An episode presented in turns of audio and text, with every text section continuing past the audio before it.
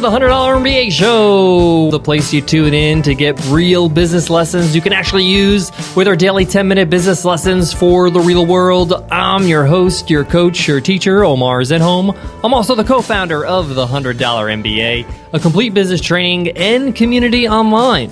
And in today's episode, you will learn Does every dollar count in business? Many of us as entrepreneurs, we're counting every cent. We're looking at refunds. We're looking at how much we should price our product. Should I go 95? Should I go 85? What about 87? We look at our expenses. We take hours to choose a platform because we want to know if we want to save $10 or $20 a month. We think and think and overthink how much we should pay our employees.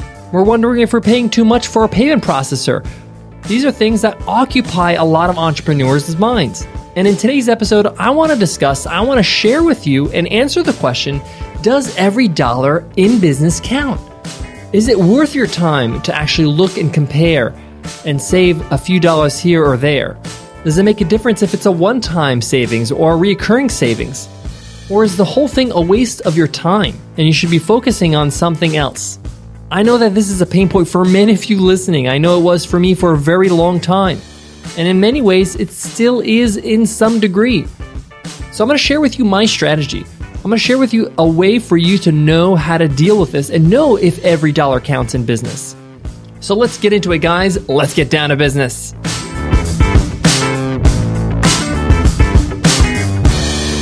Today's episode of the $100 MBA Show is sponsored by Queensboro.com.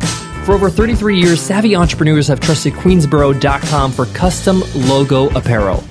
And guess what, $100 MBA listeners? If you go to queensboro.com slash MBA, you'll receive 30% off your first order. Plus, you'll get a free logo setup, free shipping, and it's all guaranteed. Whether you're ordering custom t shirts, caps, bags, they guarantee a great quality, a great fit, and guarantee the whole order is perfect.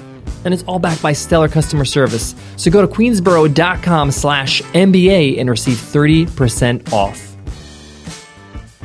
All right, guys, let's get into this. Does every dollar count? Now, there are different angles or different aspects we want to talk about when we answer this question.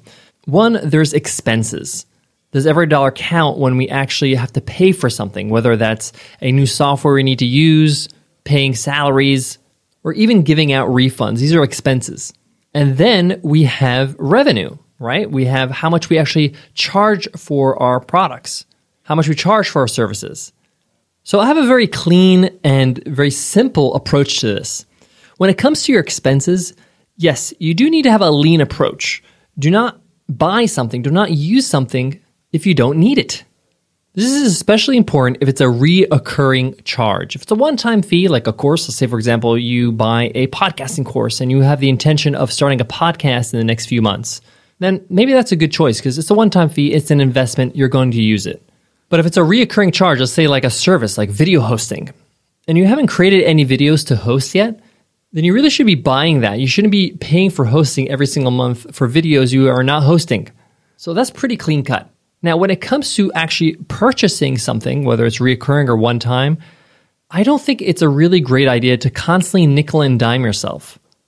If you're going to buy a service for a particular reason, whether it's, let's say, for example, webinar software or a hosting provider, Choose something that's within your budget, but more importantly, choose something that is good, something that actually will deliver, has great service. There's nothing worse than buying the cheapest thing out there and then realizing, oh my gosh, I just wasted my money because it doesn't really do what I needed to do, or it doesn't help me in the way I needed to help me, or I can't get the customer service to help me out and get me set up. So don't overthink things. Just find something within your budget and focus on the best solution in that range. Now, I'm going to be completely honest with you. The simple solution to all this nickel and diming and wondering if every dollar counts is to simply make more money. When it comes to revenue, if you make more money, if you bring more money into your business, this becomes less of a problem. And if you've ever been in that position when you're starting to make money, you'll understand you're not worrying about this anymore. I know this is more of a concern for people just getting started, but this can become a habit. So, my advice is focus on revenue, focus on sales. Instead of trying to trim the fat constantly, sometimes there's nothing left to trim. Focus on bringing in more money into your business, marketing, creating new customers. Even if that means going one on one with different customers, that means reaching out to individuals on social media.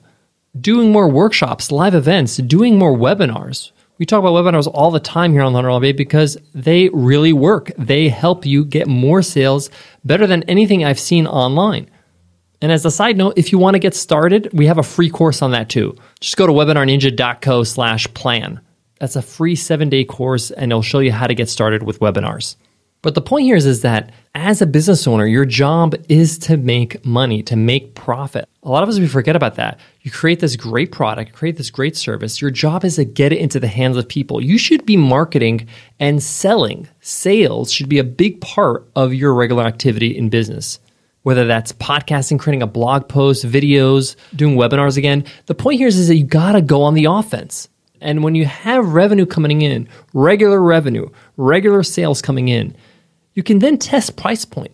You can increase your prices by 5%, 10%, see how it affects sales, see how it affects overall revenue. You may make less number of sales, but your total revenue might be more at that price point. Now, when it comes to setting your prices, the question, does every dollar count, is a little bit more relevant, especially if you have reoccurring charges. So, say for example, you have a membership site of a whole bunch of courses that you have in your area of expertise. The difference between charging $25 and $35 and $45 a month is huge when it comes to your customer base. Let's do some quick math here. So, say for example, you have 300 monthly subscribers to your community. Now, 300 is not a lot. You can get to 300 within six months or so with minimal marketing. Think about that 300 customers. That's 50 customers, 50 new customers every month over a six month period. That's very doable.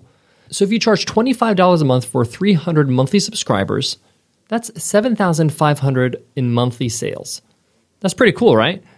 I know some of you are surprised. Wow, $25 a month for 300, that's the total? Yeah, that's the math. So say for example you choose a different price point. Instead of $25 a month, you go $35 a month. Now from the user end, it's not a huge difference, 25 or 35. But for you, your monthly revenue goes from 7,500 to 10,500. $3,000 more every single month. So you could see how a slight price pivot on a monthly subscription can make some serious, serious difference. Let's go a little deeper. Say, for example, your price point is $35 versus $25 a month, and you only have 250 monthly subscribers less, 50 subscribers less than the 300. You're still making more money. You're making $8,750 in monthly sales. So even with less customers, 50 that's a reasonable number of customers, you're still making more money. Yes, every dollar kind of counts when it comes to pricing, especially for reoccurring customers, reoccurring charges. Guys, I got more on today's topic, but before that, I got to give love to today's sponsor, Creative Live. Guys, I want to tell you about the creative pioneers over at Creative Live. Creative Live helps people unlock their creative potential. Their online knowledge bank is a great place to rekindle your artistic spark or dig into new skills like photography, design, crafting, music production and business savvy. You can watch classes in their massive online catalog or come attend live. I've done it a few times myself. You can learn from the best experts like Tim Ferriss, Alex Blumberg, and Anne Geddes. They'll show you how to bring your A game to whatever revs your engine. Just go to creativelive.com slash MBA and you'll get 20% off any of Creative Live's classes. So go ahead, thrill yourself, join a vibrant community of creators today at creativelive.com slash MBA. All right, guys, I want to wrap up this lesson into a solid game plan. When it comes to expenses, find out the tools that you need and what you're going to be using immediately. Find the best tools within your budget and go for it. Don't think about it too much. Don't dwell on it. Most of these products have great return policies 30 day, 60 day money back guarantees. So you can try them out, and if they're not right for you, you can change them up. Don't spend so much time dwelling on a few bucks here or there. But when it comes to revenue, focus on getting more sales. Make it your mission every single day to get new customers, whether they're joining your mailing list or your free course so they can eventually become customers, or actually making a sale live, in person, or on a webinar. But don't let it waste so much time. Dedicate some time to make some choices. So, if you're saying, hey, I want to choose a new um, course platform to host my courses on, I'm going to spend two hours from this time to this time on this day to choose. And within the two hours, I will make a choice and make a purchase. So allot the time and keep it locked. Don't go overboard and decide to make a choice when that time period is up. not only make a choice, but actually seal the deal and sign up for something. Do that for all your decisions when it comes to your expenses that need a little bit of comparison. It forces you to focus on production and not consumption. All right, guys, I hope that helps. I hope to see you in tomorrow's episode where we talk about when do you need to stop planning? When you start building a business, when you start launching a product, you're in that planning phase. Where's that point where we just stop planning and start doing? We talk about it in tomorrow's episode, so stay tuned for that. I'll see you then, guys. Take care.